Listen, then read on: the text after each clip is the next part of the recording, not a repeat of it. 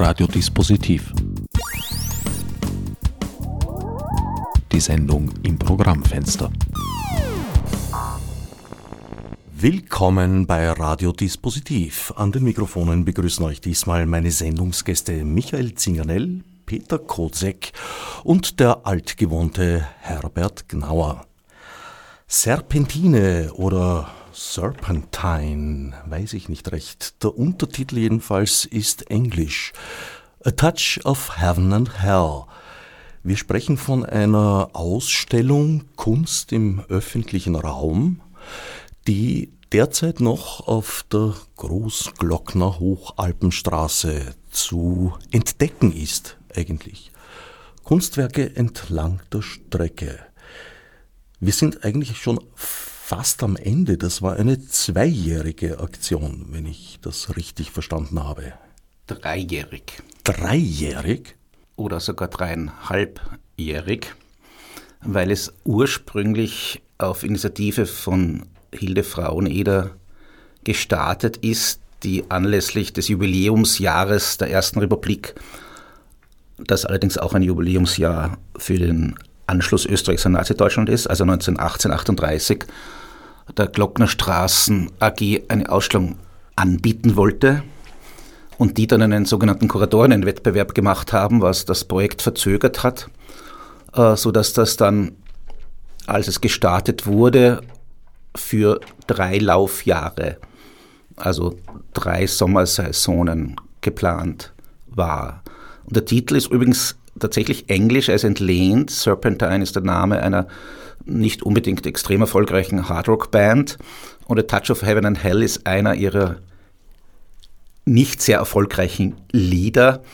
Aber ich fand das wahnsinnig sympathisch, weil es ja sehr viele solche Hardrock-Songs gibt, die mit äh, Stairway to Hell, also äh, das Streben nach oben, etwas unerklärliches Streben nach oben für mich in, in, in der Musikgenre sozusagen äh, darstellen. Und das ist, spiegelt sich in der Fahrerfahrung, wenn man auf den Berg fährt, wieder. Stairway uh, to Hell jetzt als Streben nach oben zu sehen, ist eine interessante Sichtweise. ja, Erlösung kann es in beiden Richtungen geben, weil man ja, wenn man dann raufgefahren ist, ja auch sehr tief runter sieht und auch runter, also man spürt, dass man fallen kann, wenn man sich in diesen kurvigen Straßen bewegt. Und ich bin ja eigentlich antireligiös erzogen worden, aber es ist mir schon aufgefallen, dass man, wenn man so einen Berg mit einem Vehikel befahrt, dass man ein Gottvertrauen ins Vehikel braucht äh, und dass man einen eigenartigen körperlich verspürbaren Stolz äh, äh, äh generiert, wenn man es geschafft hat oben zu sein, aber auch dann, wenn man, man ist auch sehr glücklich, wenn man ohne Unfall wieder unten angekommen ist. Ja, der Berg, die, oder die Berge eigentlich, weil es ist ein ganzes Massiv, ein Gebirgsmassiv. Und die Straße sind durchaus ehrfurchtsgebietend, würde ich sagen. Auch die Straßenführung mit den vielen 180 Grad Kehren, Haarnadelkurven. Äh, und man merkt das eigentlich auch an der Fahrweise, habe ich festgestellt. Also dort presst keiner blöd herum, sondern man fährt eigentlich eher ruhig. Zumindest an den zwei Tagen, an denen ich unterwegs war, war das so der Fall. Ihr ja. wiegt eure Häupter. Da gibt es wirklich ganz andere Fahrweisen. Ähm, ist ja auch eine Teststrecke, soviel ich weiß. Und äh, Porsches zum Beispiel, die sind da sehr wild unterwegs. Motorräder, ganz, ganz viele. Also das, da geht's schon zu.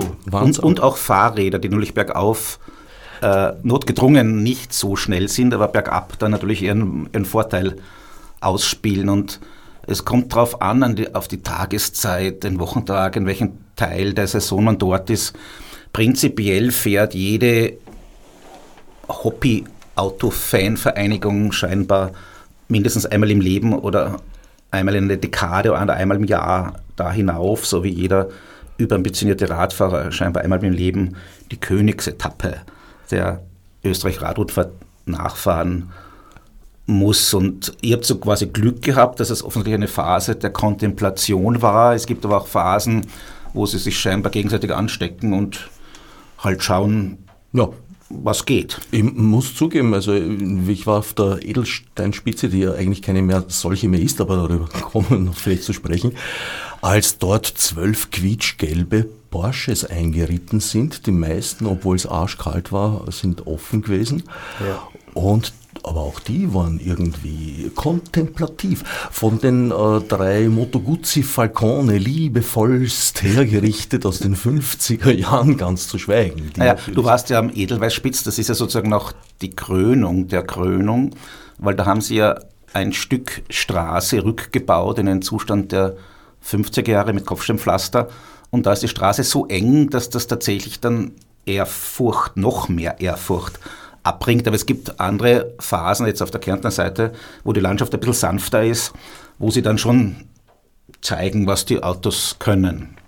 Manche Autos sind halt so wahnsinnig teuer, dass ich verstehe, dass man da nichts riskieren möchte in bestimmten Straßenabschnitten. Irgendwann habe ich eine Erinnerung gelesen, äh, ich weiß gar nicht mehr, wer es geschrieben hat, aber da ging es darum, dass der Sportjournalist und eben auch Motorsportjournalist Sigi Bergmann von Jochen Rindt an einem Abschleppseil über diese Straße gezogen worden sei. Da wäre ich nicht gern dabei gewesen, in keinem der beiden Autos, ehrlich gesagt. Ich bin auch mit einem Abschleppseil mal abgeholt worden, weil ich äh, bei unseren Dreharbeiten, also da kommen wir vielleicht noch drauf zu sprechen, ähm, ich einfach mit meinem Auto so eine Nebenstraße runtergefahren bin und dass das gut gegangen ist, ist wirklich ein Glück, weil daneben war ein Fluss. Also ich hätte sehr, sehr leicht darunter fallen können und bin aber einfach nicht mehr raufgekommen, weil das Na Gras dann nass war über, über, über die, Dauer des Drehs. Und die haben uns äh, sofort gerettet mit einem super Seilzug und das war, das war aufregend. Gut, das war die Winde. War nicht, das war nicht Jochen Rindt, aber das macht, glaube ich, einen Unterschied. Sie, äh, der gute Bergmann soll sehr bleich gewesen sein. Ihr habt ja ziemlich viel Zeit auch verbracht dort in der Region, um euch eben mit jener auseinanderzusetzen. Und das in künstlerische Produkte, Werke, die dort ausgestellt sind, im Freien, umzusetzen. Ja, genau. Also ähm, der Michael Zinganell hat äh, eben diesen Wettbewerb gewonnen, diesen kuratorischen, und die Künstlerinnenliste, die hat eben auch unter anderem mich und den Thomas Hördl beinhaltet. Und ähm, ja, dann gab es zunächst mal Vorgespräche in, in Wien. Und dann aber gleich mal eine gemeinsame Exkursion das war für mich unglaublich aufregend, weil ich da noch nie dort war. Da war auch noch Schnee oder jedenfalls sehr nebelig auch und so. Genau, und dann äh, haben wir uns halt eine Zeit lang äh, auch individuell sozusagen angenähert. Wir, das Filmteam von Lichthöhe, Thomas Hörl, ich und ähm, Viktor Jaschke, haben tatsächlich auch viel Zeit oben verbracht, dort gewohnt und ja, versucht die Gegend oder den Berg oder die, die, die, die Straße am Großglockner selbst waren wir natürlich nicht, ähm, in unterschiedlichen Zuständen auch zu erfahren. Ja, ich bin als Anführungszeichen Kurator, der aber auch eine künstlerische Karriere angestrebt hat. Ja, immer noch in strebt, was ich so sehe. Region aufgewachsen. Deshalb habe ich sozusagen den Glockner also den das ist ein Hilfsausdruck, also die Straße und seine Berge und vor allem diesen Gletscher, äh, seit ich Baby bin, sozusagen beobachten dürfen, weil meine Mama mit ihrem ersten Auto mit den Kindern darauf gefahren ist und das gezeigt hat. Ich habe mit meinem ersten Auto, das nicht unbedingt qualifiziert war dazu, auch versucht, sozusagen da hinaufzufahren, mir das anzuschauen. Und man könnte sagen, dass ich irgendwie alle 20 Jahre oder 15 Jahre einmal darauf gefahren bin und habe halt dann sukzessive äh, die Veränderungen, also zuerst mal die immer breiteren Straßen äh, kennen und würdigen gelernt, unter Anführungszeichen, aber gleichzeitig auch den Gletscher, der immer weniger wird.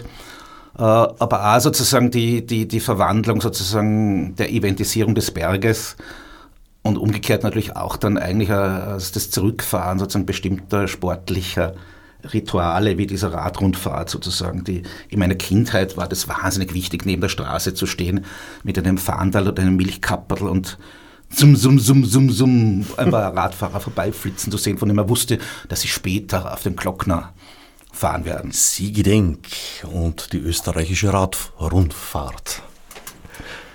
Und für mich war es halt so, dass ich musste ja für diesen Wettbewerb quasi ein, eine, ein Konzept einreichen mit einer Liste von Künstlern und Künstlerinnen, von denen ich dann quasi wie die Katze im Sack ist es nicht, aber denen ich vertrauen muss, dass sie ungefähr so etwas ähnliches machen, wie sie schon gemacht haben, was mit dem Thema zu tun hat, also dass sie sich einlassen. Und meine Wahl war dann jetzt gar nicht so irrsinnig kompliziert theoretisch äh, fundiert, sondern ich wollte unbedingt eine Malerin haben, die dann Anna Meyer war, die unter Anführungszeichen sich mit Landschaften beschäftigt. Sie beschäftigt sich eher mit Industrielandschaften oder Stadtlandschaften bisher, weil der Tourismus, auch der Tourismus am Glockner, maßgeblich von Landschaftsmalern mit angetrieben worden ist im 19. Jahrhundert. Also da gibt es zwei ganz berühmte, die halt immer wieder dieselben Motive gemalt haben, gegen wie die Semmeln und hat sozusagen die ersten Bergfechse in die Berge getrieben aus den Städten mit bürgerlichem Hintergrund. Dann wollte ich, wenn wir auf Thomas und Peter zu sprechen kommen, unbedingt Künstler und Künstlerinnen dabei haben, die Performances machen und sich mit Ritualen beschäftigen oder diese Rituale sozusagen mimetisch nachspielen, aneignen und verwandeln, weil der Berg steckt sozusagen voller uralter Rituale, der als Säumerweg, als Wallfahrtsstrecke, als Hochalm, aber eben auch als Autoteststrecke und natürlich auch als äh, Straße, die sehr viel Service und Pflege und Hege braucht. Und dann ist es natürlich, wie schon angedeutet, ein ideales Areal für Wunschträume und Albträume. Äh, wenn man oben übernachtet und dann am Morgen einen Anruf kriegt, dass man noch nicht wegfahren darf, weil sie müssen erst Schnee räumen. Es war aber Spätsommer. Naja, man sieht die dafür erforderlichen Rotationsfräsen. System Wallach heißt er, glaube ich. Ja. Hieß. Mhm. Mhm. ja auch äh, entlang der Straße stehen. Und eins davon hat Ralo Meyer gestaltet. Ja, äh, zu Wallach ist zu sagen, dass Wallach so eine politisch problematische Figur ist, typischer österreichischer Radikalopportunist, was die politischen Systeme betrifft. Er wird aber fast wie ein Held verehrt, weil er es war, der im Auftrag des Landeshauptmanns Real damals die Straßenführung geplant hat, also als Ingenieur eben die Straßenführung nicht die einfache über das Nachbartal, wo es mit ein paar Kehren über den Pass gegangen wäre, sondern die möglichst schwierige mit der steilsten möglichen Route, wo man so viele Kehren wie nur möglich hineinschlagen kann und zum Schluss auch noch eine Ehrenrunde um den einen Gipfel gemacht hat, wo man eigentlich schon längst durchbrechen hätte äh, können. Also er ist verantwortlich für die Inszenierung der Landschaft. Und er hat sich dann eben auch verantwortlich gefühlt, die, die Nutzbarkeit der Straße auszudehnen und hat am Ende des zweiten, nach dem Zweiten Weltkrieg, quasi mit dem Erbe der amerikanischen Besatzer, so Wundermaschinen kreiert, also riesengroße, mähdrescherartige äh, Schneefräsen, äh, die dann von den Ingenieuren dort selbst zusammengebastelt worden sind. Und die stehen bis heute am Straßenrand, so quasi als die goldenen Kühe der Schneeräumung. Und die Schneeräumung selber ist auch ein wichtiges alljährliches Ritual. Das ist aber jetzt und Thomas eher Thema. Der Ralo hat eben festgestellt, was nicht schwierig ist, dass diese Straße eine Teststrecke für alle namhaften deutschen Autohersteller ist, die da im Höllentempo auf und ab fahren, allerdings in der Nebensaison.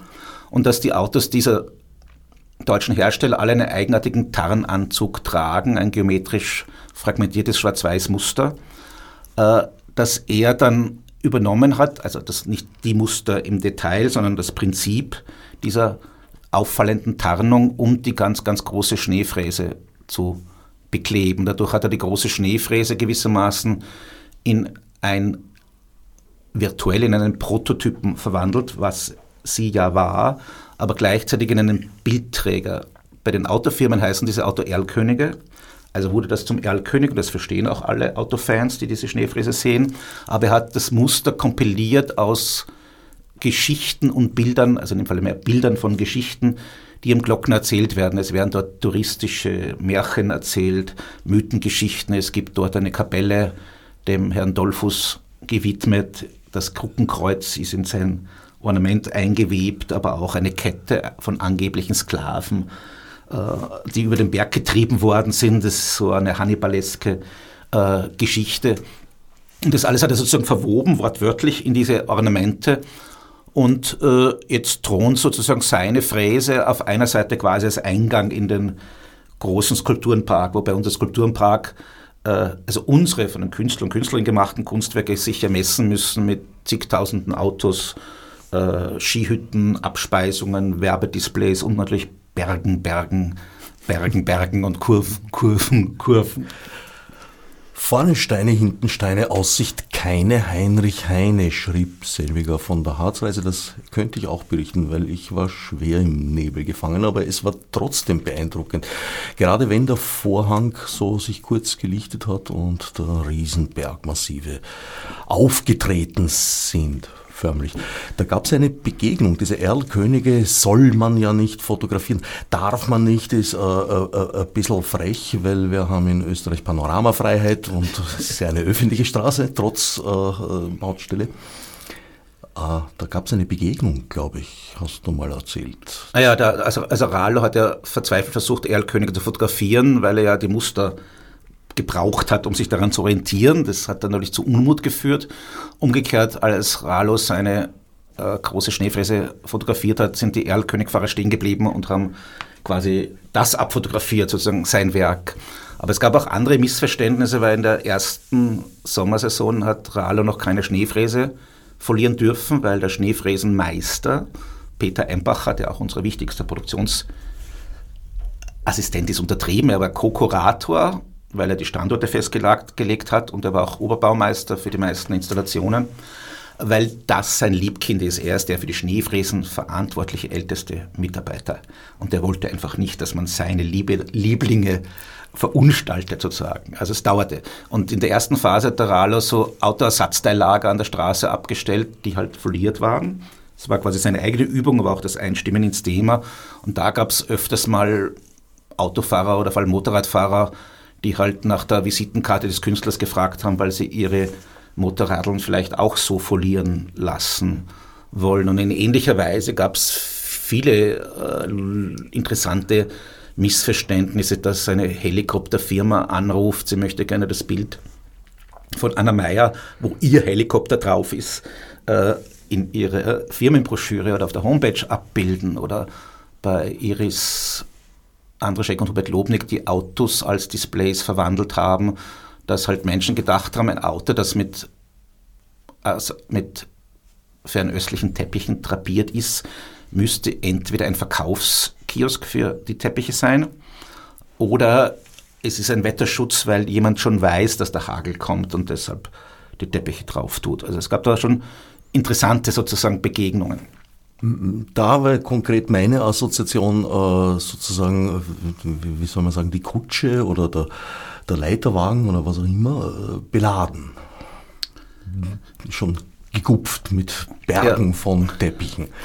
Und das dem Titel entsprechend Nomad fand ich schon sehr passend und in dieser Landschaft auch insofern überraschend, weil man äh, diesen Anblick der Teppich ja eher so mit, mit, mit Wüste verbindet und heiße Gegend, Orient.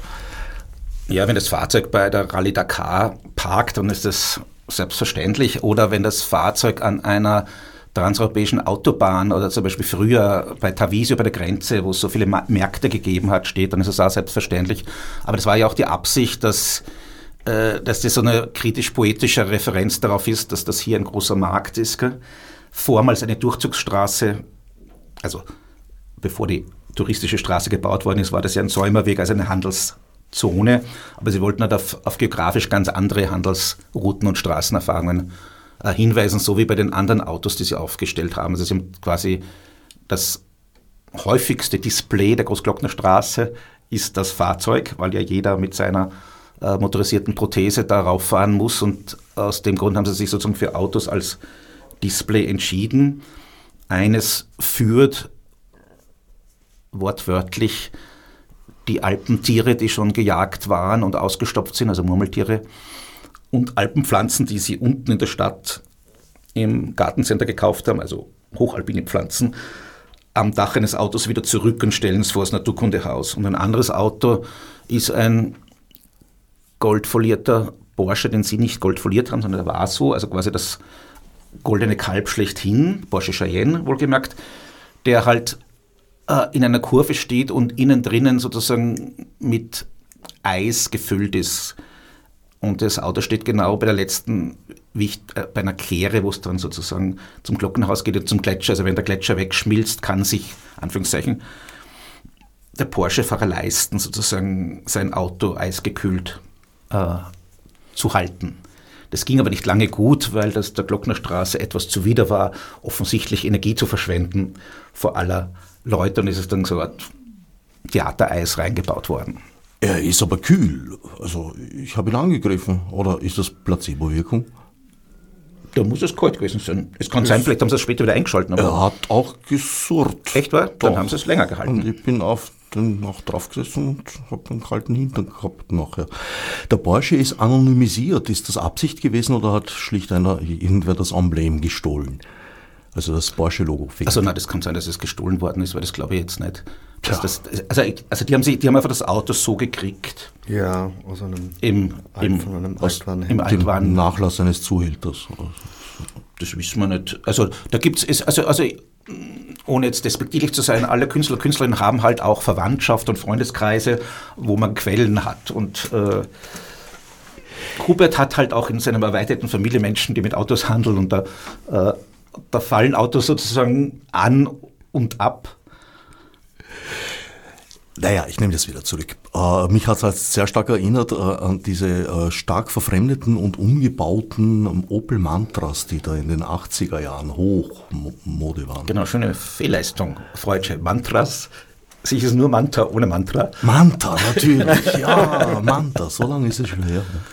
Ja, ja, na, also, also für Sie war es ein Glücksfall, weil das eine Auto, das Sie verwendet haben, war ja einfach so ein, so ein Jeep. Also so quasi so, sagen wir, das, das Großwildjägerauto wo die, wo die, wo die Meerschweinchen, die Alpinen drinnen waren und das, die Pflanzen drauf. Das andere war ein normaler Familienwein, der mit den Teppichen drapiert war und das und der Porsche ist halt schon ein sehr also Porsche Cheyenne ist ja schon ein bisschen größer als ein normaler Porsche. Also schon, das ist schon der Inbegriff eines aufgeblasenen, sich aufblasenden sozusagen Autos und oder Fahrers.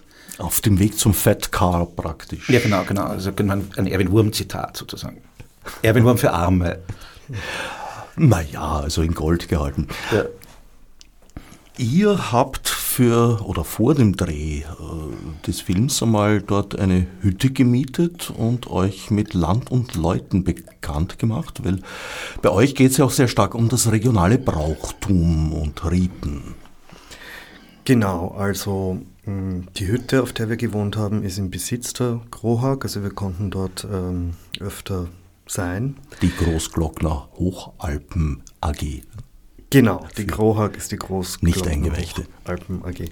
Ähm, Ritenbräuche, ja, wobei wirklich also die, die Straße selbst eigentlich für uns die Dramaturgie dann des Films auch vorgegeben hat. Ja, der Viktor Jaschke hat letztens bei einer Präsentation gesagt, äh, die, die Ideen kommen vom Berg. Der Berg hat die besten Ideen. Das ist ein bisschen auch pathetisch ausgedrückt, aber hat schon auch eine, eine Wahrheit für sich. Jedenfalls ähm, wir haben ja schon von den Wallachs gesprochen, diese Schneefräsen. Und so beginnt der Film auch, weil im Jahresablauf die Straße eben beginnt, eine befahrbare Straße zu sein, äh, sobald der Schnee weggeräumt ist. Und da gibt es dieses Ritual, ähm, wo auch der Bischof von Kärnten da war und der Bischof von Salzburg oder Kardinal. Na, ich glaube, es gibt nur es sind Bischöfe, Erzbischöfe. Genau. Fürst ist er ja, glaube ich, nicht mehr, aber genau. Erzbischof noch. Und ähm, also eine ganz wichtige Sache, die auch ins, richtig inszeniert ist und, und äh, im ORF übertragen und, und so weiter. Sie heißt so der Durchstich. Sie heißt der Durchstich, wo sich quasi, wo man dann von Salzburg nach Kärnten fahren kann, also wo die beiden Bundesländer wieder verbunden sind. Das heißt, das ist der Beginn unserer filmischen Reise. Und äh, ja, dann haben wir uns durch die verschiedenen zeitlichen Schichten durchgearbeitet, also sind in die Geschichte der, der Straße beziehungsweise äh, was vor der Straße war. Michael hat schon erwähnt, äh, Tauern heißt ja äh, Übergang, hoher Übergang. Äh, da waren die Säumerwege, die alten, die teilweise noch mm, also nachvollziehbar sind, wo die sind. Äh, genau, also so sind wir in die unterschiedlichen zeitlichen Schichten der Straße äh, eingedrungen und äh, eben dann aber Orte, die links und rechts da sind, einfach, ja, die haben die Erzählung eh schon äh, sozusagen uns, uns präsentiert und wir haben es aufgegriffen. Oder auch der Film endet dann mit dem Kopfsteinpflaster, das sich im Rücken abdrückt sozusagen. Genau, das des, war des, des, des, des halbnackten Akteurs. Ja, dass man sich wirklich, also richtig physisch mit dieser Straße versucht zu verbinden. Ja, ich meine, man muss ja auch sagen, dass, äh, dass das war ja ein unglaublicher Gewaltakt auch, diese Straße zu errichten. Ähm, keine gemütliche Sache und irgendwie spürt man das auch, dass das einfach ein wirklicher, auch eine, eine Brutalität hat, wie das da in die Landschaft gesetzt ist und ja, einfach von, von, von Arbeitern äh, äh bewerkstelligt wurde. Ja. Es ist interessant, dass, dass die Straße selber ja ein technisches Denkmal ist. Also quasi die, der Gewaltakt, also allein schon das Design ist ein Gewaltakt, sozusagen die Straße so kompliziert zu machen, wie nur geht und dann, das sozusagen der, der Erde abzureißen, weil da muss man wirklich viel Bewegungen machen, dass das ein technisches Denkmal ist, das aber inmitten eines Naturdenkmals, Anführungszeichen, sitzt und die Anna Meyer hat das in so einer Art feministischen Kritik als so MeToo-Thema versucht einzubauen, also dass der ganze Berg, die ganze Landschaft sozusagen von männlichen Ingenieuren äh, äh, äh belästigt und äh, vergewaltigt worden. worden ist. Äh, und diese männlichen Ingenieure haben dann sozusagen auch noch den Verkehr so weit angekurbelt und angekurbelt.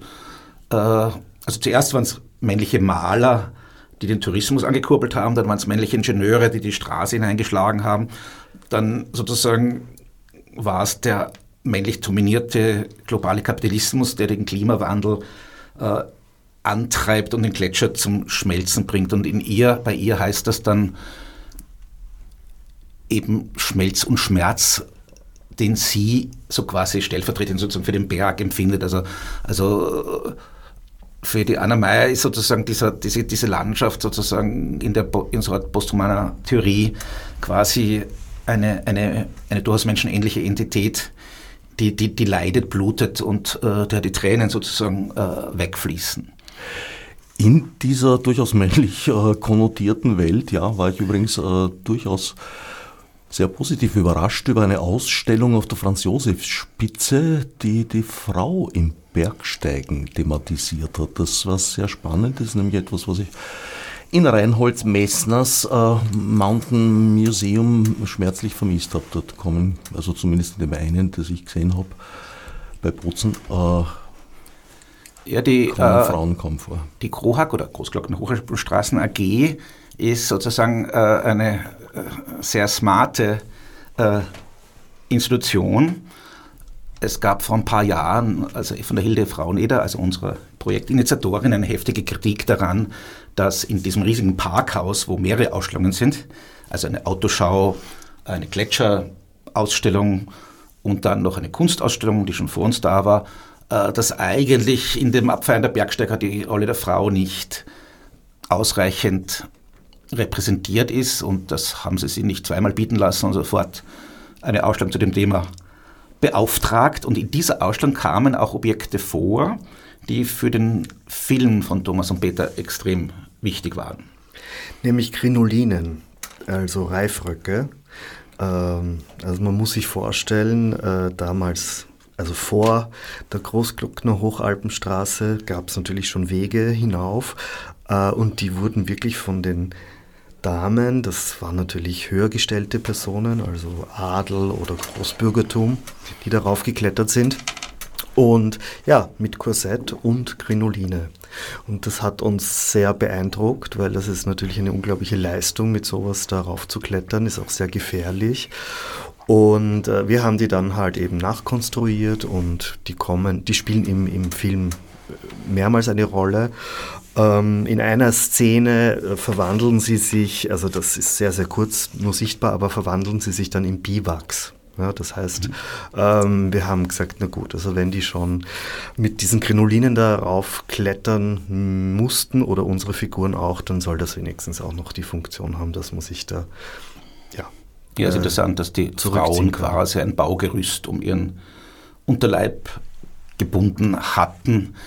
Und dieses Baugerüstige sozusagen, das war Inspiration auch für den Hannes Zebedin, der sich äh, äh, die Lawinenverbauungen, die es dort ja auch gibt, also die Menschen und die Tierlein, die da leben und die, um die Straße rumwieseln, die müssen ja auch alle geschützt werden, weil weiter oben ja dann äh, völlig unkontrollierte Naturgewalten sind und deshalb gibt es da immens viele Lawinenverbauungen, die er dann sozusagen übernommen hat als Baumaterial für eine Installation, die er dann in so einer typischen Backstage-Zone bei einer Liftstation aufgestellt hat, wo er quasi äh, Schutz und Abwehr in, in zwei Kreisformationen gebaut hat aus solchen Rundhölzern, wie man da eben verwendet.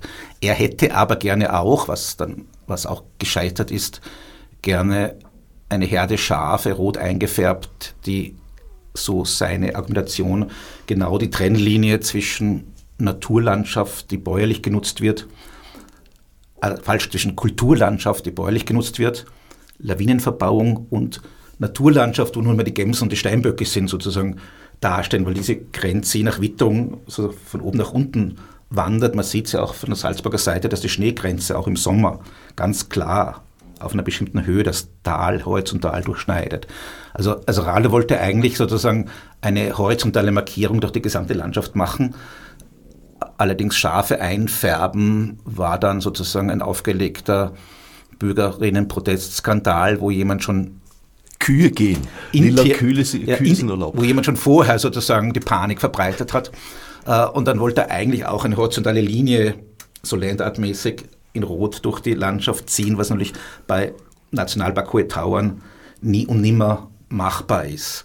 Und er hat dann so quasi äh, inspiriert jetzt wieder wie bei Hubert und Iris von ganz anderen Ereignissen. Also das war, es war Flüchtlingswelle, es war schon Corona, dass man sagt, diese Territorien, das sind so quasi so Schutz und Abwehr, die positiv konnotiert sein können oder auch negativ, weil man niemand mehr reinlassen kann. Also das so, so zwischen Käfig und, und Verteidigungshaltung äh, diese, diese, diese, diese Dinge symbolisieren. Die Grenze spielt überhaupt eine mannigfaltige Rolle, so die Grenze zwischen Himmel und Erde, ja. äh, alle möglichen Grenzen. Zwei Bundesländer, die sie eh nicht so wirklich mögen, aber, aber touristisch sozusagen kooperieren. Ja, und immerhin hat man dort das, was Gott durch einen Berg getrennt hat, nicht durch einen Tunnel, sondern durch eine Passstraße verbunden. Das die aber trotzdem die mildere Form. Die aber trotzdem zwei Tunnel. Ich habe das übrigens immer für einen irgendwie guten Gag gehalten, den, den Spruch, äh, so, ja. bis ich drauf gekommen bin. Na, der ist tatsächlich, ich glaube, in einer Landtagssitzung vom damaligen Landeshauptmann Wallenöfer durchaus ernst Aha. gemeint gewesen. Die, Politiker sind nicht uninteressant, weil die Glocknerstraße ist so wichtig politisch, dass sogar ein ehemaliger Landeshauptmann, Schausberger, bevor er Landeshauptmann geworden ist, als Geschichtsprofessor seine Dissertation über die Großglockner Hochalpenstraße geschrieben hat. Also innerhalb der ÖVP sozusagen ist das ganz wichtig, weil das einer der Iren noch vor der Diktatur äh, beschlossen hat, fertig geworden ist blöderweise erst 34, 33, 34, also schon ein bisschen umstrittene Jahre. Und dann ist es ein bisschen kontaminiert worden durch die Dolphus Gedächtniskapelle, die aber von Clemens Holzmeister ist. Und die Nazis hatten am Anfang tatsächlich Probleme damit, weil es, so wie die Festspiele, äh, zu österreichisch war. Ein Prestigeprojekt. Ein Prestigeprojekt, das man desavouieren muss. Aber sie sind dann ziemlich schnell draufgekommen, dass das die ideale Strecke ist für die Bergrennen, wo die deutschen Autos dann ihre Leistungsfähigkeit unter Beweis stellen können. Zurück zu eurem Film. Ihr bezeichnet ihn selbst als psychedelisch bergig. Es ist in der Tat sicher kein äh, Österreich-Bildbeitrag, was er da gemacht hat. Es ist äh, verfremdet ja. mittels einer Technik, die Stopptrick genannt wird.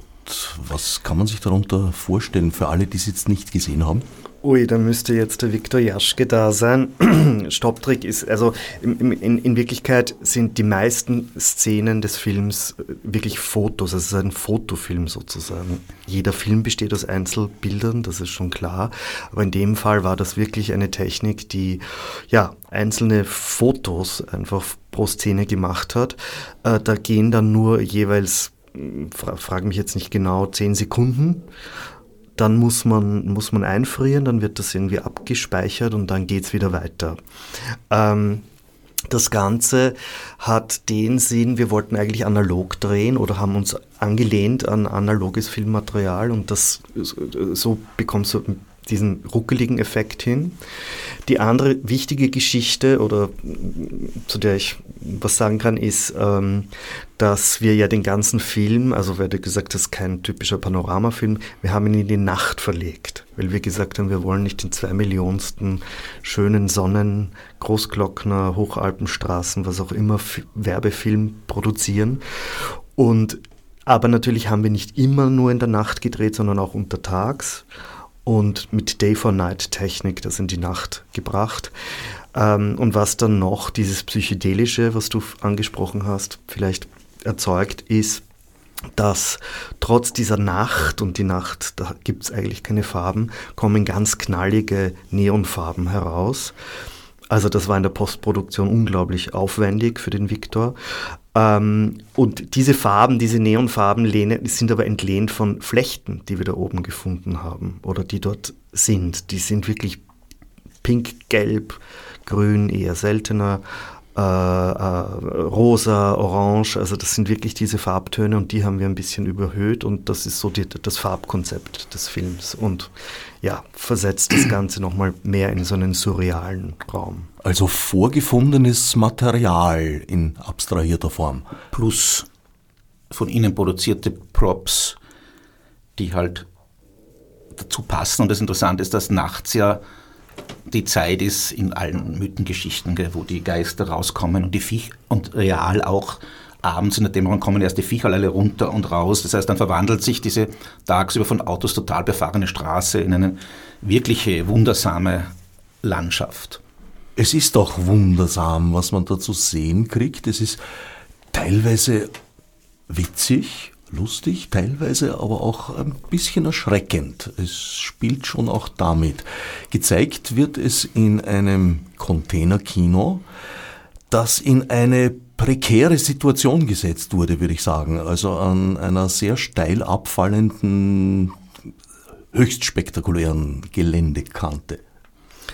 Ja, also in der Nähe vom ähm, Haus der Natur, Entschuldigung. Ja, so ähnlich. Das heißt so, oder ja. Es heißt auch Wilfried, es heißt auch Haslauer Haus, nach dem, wieder einem anderen Landeshauptmann benannt, nicht dem aktuellen, sondern seinem Papa. Dem vorrangig. Ja. Ich kann mich erinnern an ihn. Da war auch mal die Idee, da gibt es ein, ein, ein Kino drinnen in dem Haus, äh, das sogenannte Murmeltierkino, oder so haben wir es jedenfalls genannt den Film da zu zeigen, aber war dann nicht möglich oder haben wir auch nicht mehr weiterverfolgt und dann war eben auch Michaels Idee, in Absprache mit uns da einen Container aufzustellen, was durchaus auch passt, also von, von der ganzen Transportthematik und so, die, wie gesagt, Tauern waren einfach ein, ein Transportweg oder Übergang.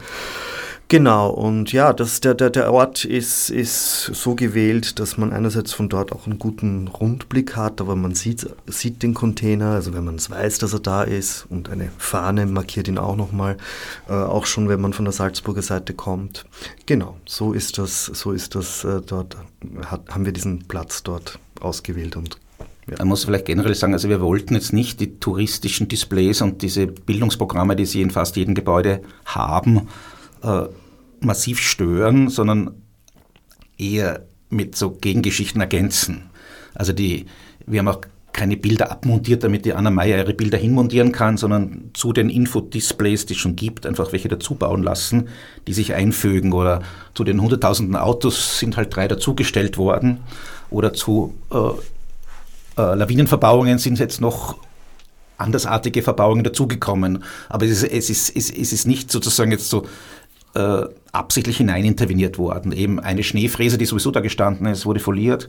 Also es, ich versucht, also das war mir schon persönlich ein Anliegen, dass man dass man sozusagen die, die Erzählungen, die die touristische Lebenswelt bietet, sich selbst erzählen lässt und dass die eigene Erzählung sozusagen parallel dazu mitschwingt. Ob das jetzt eine Gegenerzählung wird oder nicht, wissen wir nicht, weil wir nicht wissen, wie die Besucher und Besucherinnen das aufnehmen und interpretieren.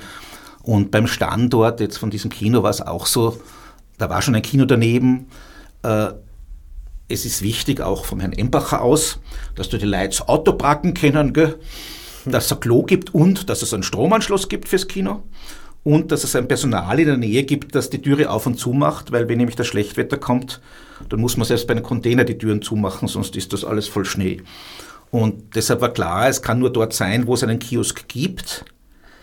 Und das war jetzt inhaltlich der beste Ort, sage ich mal so. Und die Geländekante war mir wichtig, dass man dass sich das mit dem Film überlagert, weil wenn man an der Geländekante steht, sieht man unten auch noch ein paar Kurven und nach oben sieht man auch ein paar Kurven. Also man, man hat hier Landschaft und Straße, aber auch hoch und tief als, als Gefühl.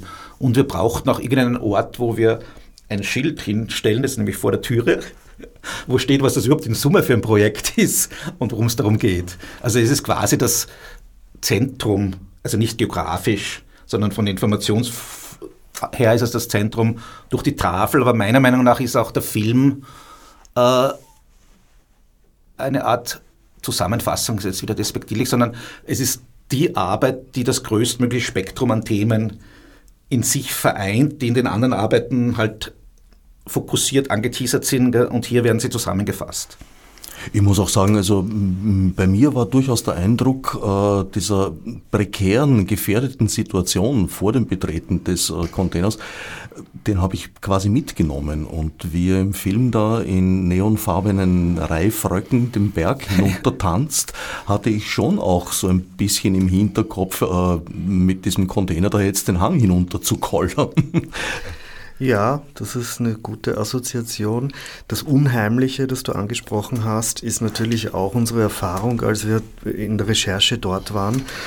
Ähm, und vor allem, wenn man auf die Pasterze schaut, die jetzt, äh, korrigiere mich Michael, ein Drittel von dem ist, was sie war, oder ein... Na, jetzt ist schon... Ist, man schaut... Es kommt darauf an, wo man rechnen anfängt von der Pasterze, ja. aber in der Grube, die früher die Sicht also Sicht, weswegen eigentlich ein riesen Parkplatz mit Parkhaus gebaut worden ist, um runterzuschauen, da ist ja gar kein Gletscher mehr, sondern er ist jetzt ganz hinten drinnen, da muss man dann raufgehen, relativ weit.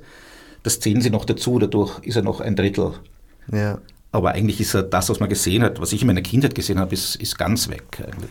Und dieses Gefühl eben, das, man schaut dem Gletscher beim Schmelzen zu, also diesem einen berühmtesten Gletscher Österreichs, sage ich jetzt mal, und dieses Gefühl, dass das ja natürlich mit der ganzen Klima, mit dem Klimawandel und mit dieser Katastrophe zu tun hat, äh, war uns ganz wichtig, irgendwo transformiert natürlich in den Film auch reinzubringen. Das ist vielleicht diese unheimliche Atmosphäre, die immer wieder auftaucht. Und weil äh, wenn da keine Straße wäre, die man sicher befahren kann mit, mit äh, Allradautos oder wie auch immer das heißt, dann ist das ja eine unglaublich gefährliche Gegend. Ja? Also, also eigentlich kann man sagen, die Straße und ihr millionenfacher Gebrauch ermöglicht es zigtausenden Menschen jährlich sozusagen am Tod des Gletschers, dem Tod des Gletschers beizuwohnen live. Und ich glaube ich glaub schon, dass das, dass das niemanden unberührt lässt, der ein Vergleichsbild sieht. Gell? Natürlich, wenn, wenn jetzt ein Tourist ein einziges Mal im Leben dahin fährt, dann ist er so beeindruckt von allem, dass ihm da diese graue Lacke nicht weiter berührt, aber wenn man, wenn man sich ein bisschen damit beschäftigt und weiß, was war, dann ist, dann ist das auch wieder so ganz eigenartig, dass einen das, dieses, die, diese Trauer fast körperlich ein bisschen angreift. Du hast vorher gemeint, die Straße sei eine Inszenierung. Äh, das ist sie, glaube ich, schon eben im, im Planungsstadium gewesen, weil eben nach dem Zusammenbruch der Monarchie, nach dem Krachenden im Ersten Weltkrieg, äh, naja, Österreich, wie soll ich sagen, das Vertrauen in die Lebensfähigkeit des Landes war nicht sehr ausgeprägt, vorsichtig gesagt. Und dieser Bau war so ein Versuch zu äh, demonstrieren, wir sind wer, wir kriegen was auf die Reihe, wir können das. Auf der einen Seite schon, glaube ich, ein bisschen als Verkehrsweg mitgeplant, obwohl, wie du gesagt hast, es hätte da direktere Verbindungen gegeben. Aber wenn ich es richtig verstehe, schon auch als Tourismuszentrum für den damals beginnenden Autotourismus. Das war halt eine sehr hochpreisige bürgerliche Schicht, die man angesprochen hat. Ist ja überhaupt so ein, ein, ein scheinbares Paradoxon, dass das Bergsteigen als Freizeitbetätigung oder das Bergsteigen aus Lust am Bergsteigen natürlich nicht in den Berggegenden erfunden wurde, weil die sind auf den Berg gestiegen, wenn es sein musste, um zu schmuggeln, um, was weiß ich, Tiere rauf oder runter zu bringen. Bergsteigen als Hobby, nein, da mussten schon die Städter daherkommen. Ja, also eben, es, es war der Erzherzog, der mit den Malern sein Land vermessen hat, sozusagen, und damit den Bergtourismus angetrieben hat. Und es war das Großbürgertum Salzburgs, vertreten durch den Landeshauptmann Real, der die Salzburger Festspiele mit erfunden hat. Und die Salzburger Festspiele waren auch, auch wenn sie eine längere Geschichte haben als die Republik, ein, ein, ein verzweifelter Versuch sozusagen einer Modernisierung und eines Upgrades für die erzkonservative katholische Stadt Salzburg. Es war ein Mozart-Festival. Mozart als Freimaurer war das absolute No-Go für die gläubigen Katholiken. Das ist, es war schon, Mozart war damals eine Überschreitung und die Festspiele adressierten das jüdische Großbürgertum von Wien und München. Und die Großglockner Hochalpenstraße ist parallel dazu als, als Idee entstanden, die ein ähnliches großbürgerliches Publikum ansprechen sollte, weil nur die sich die Autos leisten konnten, die da überhaupt drauf kommen oder überhaupt Autos leisten konnten. Und es war ganz klar, dass das sozusagen Teil sozusagen so einer Distinktion ist. Salzburg ist einfach der Ort. Es ist mehr eigentlich ein Monument für das Land Salzburg als für die Republik. Aber die Republik hat es aufgenommen, sie hat es ja bezahlt. Und sie hat bei der Weltausstellung in Paris 1937, als Österreich noch nicht Teil des Deutschen Reiches war, die Großglockner Hochalpenstraße als Hauptattraktion ausgestellt. Als die Nazis dann Österreich übernommen haben bei der nächsten Weltausstellung, wollten die Österreicher das wieder ausstellen und haben die Nazis das verboten. Und es ist ebenso wie Festspiele, Glocknerstraße, beide hatten denselben jüdischen Fotografen, der das alles dokumentiert hat, also die, Festspiel, die Festspielstars, aber auch den Herrn Real und den Wallach bei der Eröffnung und auch die Prominenten, der dann halt äh, nach dem Anschluss Österreich verlassen haben musste. Ja. Und ich sehe das, das ist nicht das Wichtigste im Projekt gewesen, aber ich sehe das schon als, als kulturelles Projekt auch und als politisches natürlich. Und, und da hat die deutsche Regierung hat dann mit dieser berühmten 1000-Mark-Sperre reagiert, dass wenn Deutsche nach Österreich auf Urlaub fahren, müssen sie an der Grenze mal ordentlich viel Geld abgeben, was, womit er versucht hat, sozusagen eine der wichtigsten Einnahmequellen äh, zu desavouieren und Österreich wirtschaftlich äh, zu ruinieren. Und das ist natürlich etwas, was dann für die Salzburger, in, insbesondere für die ÖVP-nahen bürgerlich Intellektuellen sozusagen eine ganz wichtige Geschichte ist, wo sie sich sozusagen als Opfer äh, und Widerstandsambitionierte gegen den deutschen Nationalsozialismus inszenieren können. Deshalb gibt es auch sozusagen die Dissertationen aus dem Milieu. Vielleicht noch ein paar Worte zum Erbauer Franz Wallach. Eine durchaus interessante Persönlichkeit, politisch äh, nicht sehr sympathisch, hast du bereits angesprochen, also doch ein Vertreter des Ständestaates, der dann versuchte, erfolglos bei den Nazis unterzukommen, ist ihm nicht gelungen, weil er, äh, wo war er? Bei, äh, bei den Rotariern war er, genau. So ist das. Und in manchen Dingen erstaunlich modern. So hat er zum Beispiel äh, die Grasnarbe abheben lassen und aufheben, um sie nach der ersten Bauphase, wie er sagte, zur Heilung der Landschaft wieder aufzupflanzen. Er hat auch etwas getan, was damals absolut nicht selbstverständlich war. Er war schlau genug festzustellen, da oben herrschen extreme Bedingungen. Er war selber ein Bergsteiger, er kannte das Gelände gut. Ähnlich wie Ritter von Keger ist er da, glaube ich, eine Zeit lang rumgekrochen ja, ja. und hat auch die ästhetisch schönste Trasse gesucht. Und ja, hat sich den Arbeitsplan vom Wetter diktieren lassen. Das heißt, wenn so starker Regen, Schneefall etc. war, mussten die Arbeiter nicht arbeiten, wurden trotzdem bezahlt. Und das ist das Erstaunliche.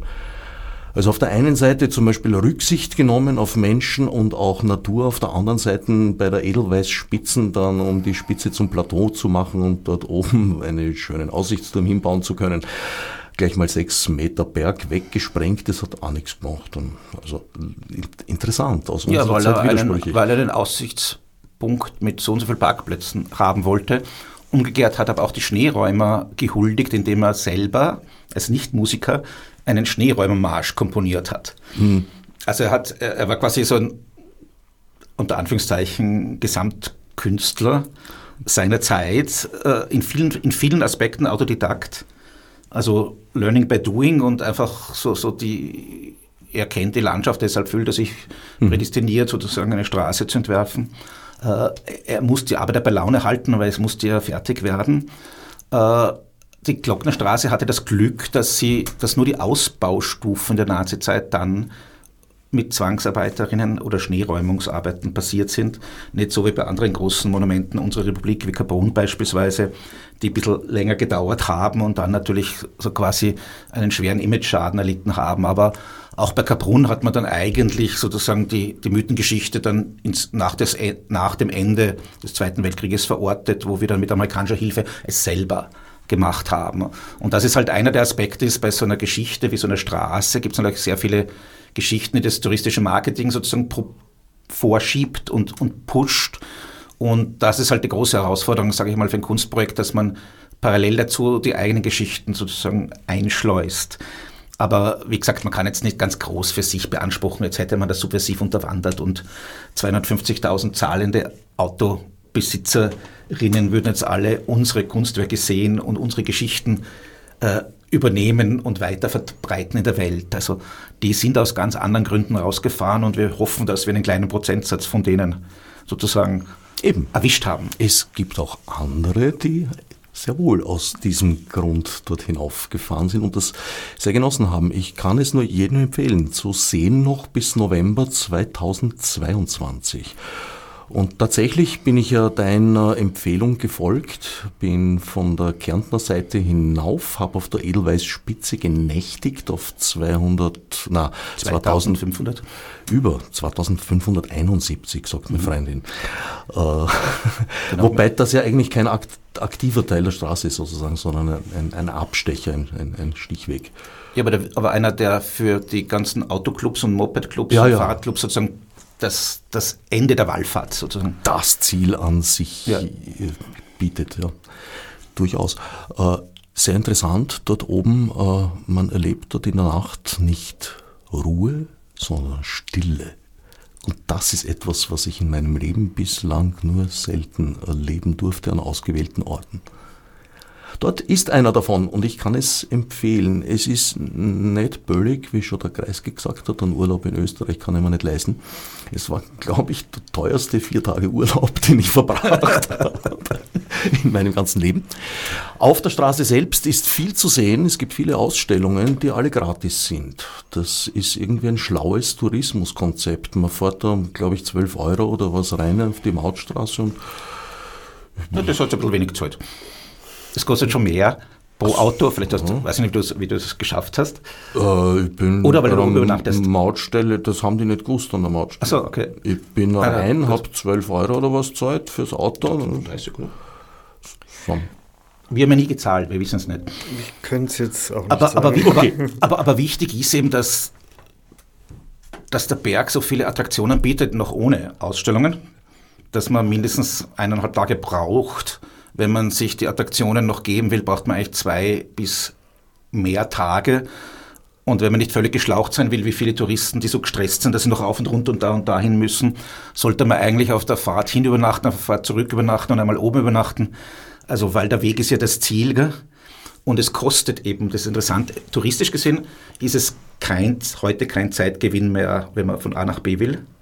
Es ist eher sozusagen ein Zeitverlust, aber es ist sozusagen ein Gewinn an bestimmten Erlebnissen und die muss man sich halt Geld und Zeit kosten lassen, leider heutzutage.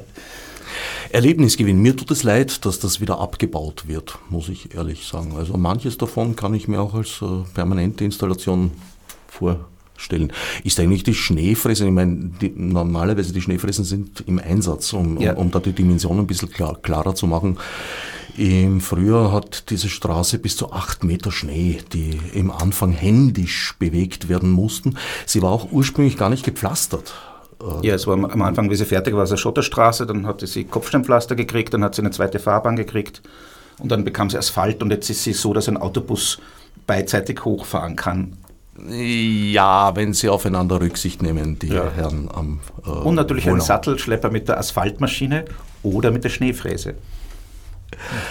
Eine Minute 43, 42, 41 haben wir noch. Was wollt ihr in dieser Zeit noch loswerden? Naja, den Film zumindest können wir ja weiter zeigen. Also weiß ich jetzt noch nicht bei welcher Gelegenheit, aber ähm, das ist, ist etwas, was. Er ist bei Sixpack zu buchen, wenn ihn jemand ja. offiziell zeigen will. Genau, vieles andere wird abgebaut. Ähm, was ich vielleicht noch sagen wollte, ganz kurz, äh, es hat ja auch eine Ausstellung im Museum Moderner Kunst in Klagenfurt gegeben. Und weil du vom Hannes gesprochen hast, mhm. Hannes Sebedin, da konnte man die die Arbeit, das Konzept seiner Arbeit mit den roten Schafen sehen. Das hat er fotografisch äh, gezeigt und auch modellhaft. Das ist mir jetzt nur noch eingefallen. Das ja, war das auch ein wichtiger Punkt, diese Ausstellung. Ob Ralo Meyers Erl König äh, in verkleideter Form im Einsatz ist, das klären wir in einer anderen Sendung. Oder? Kannst du uns mit Ja oder Nein er hat, heuer, er hat heuer mitfräsen dürfen. In seinem Schlafrock? In seinem Schlafrock, aber es war heuer cool. nicht so viel Schnee wie die letzten Jahre. Aber er hat ein bisschen Schaden, die Folierung hat ein bisschen Schaden genommen. Lustigerweise sind diese Muster ja recht modern geworden. Also meine Skates haben zum Beispiel so ein fraktales Muster drauf. Wäre eine eigene Sendung vielleicht wert, wie sich das entwickelt hat, weil ich glaube nicht, dass das in den 60er Jahren schon solche Muster waren. Egal, es bleibt mir gerade noch Zeit, schnell sprechend mich von meinen Sendungsgästen zu verabschieden und zu bedanken für den Besuch. Michael Zingerell und Peter Kozek, danke fürs Hiersein, danke für die vielen Informationen, die ihr uns gegeben habt und allen anderen danke fürs Zuhören.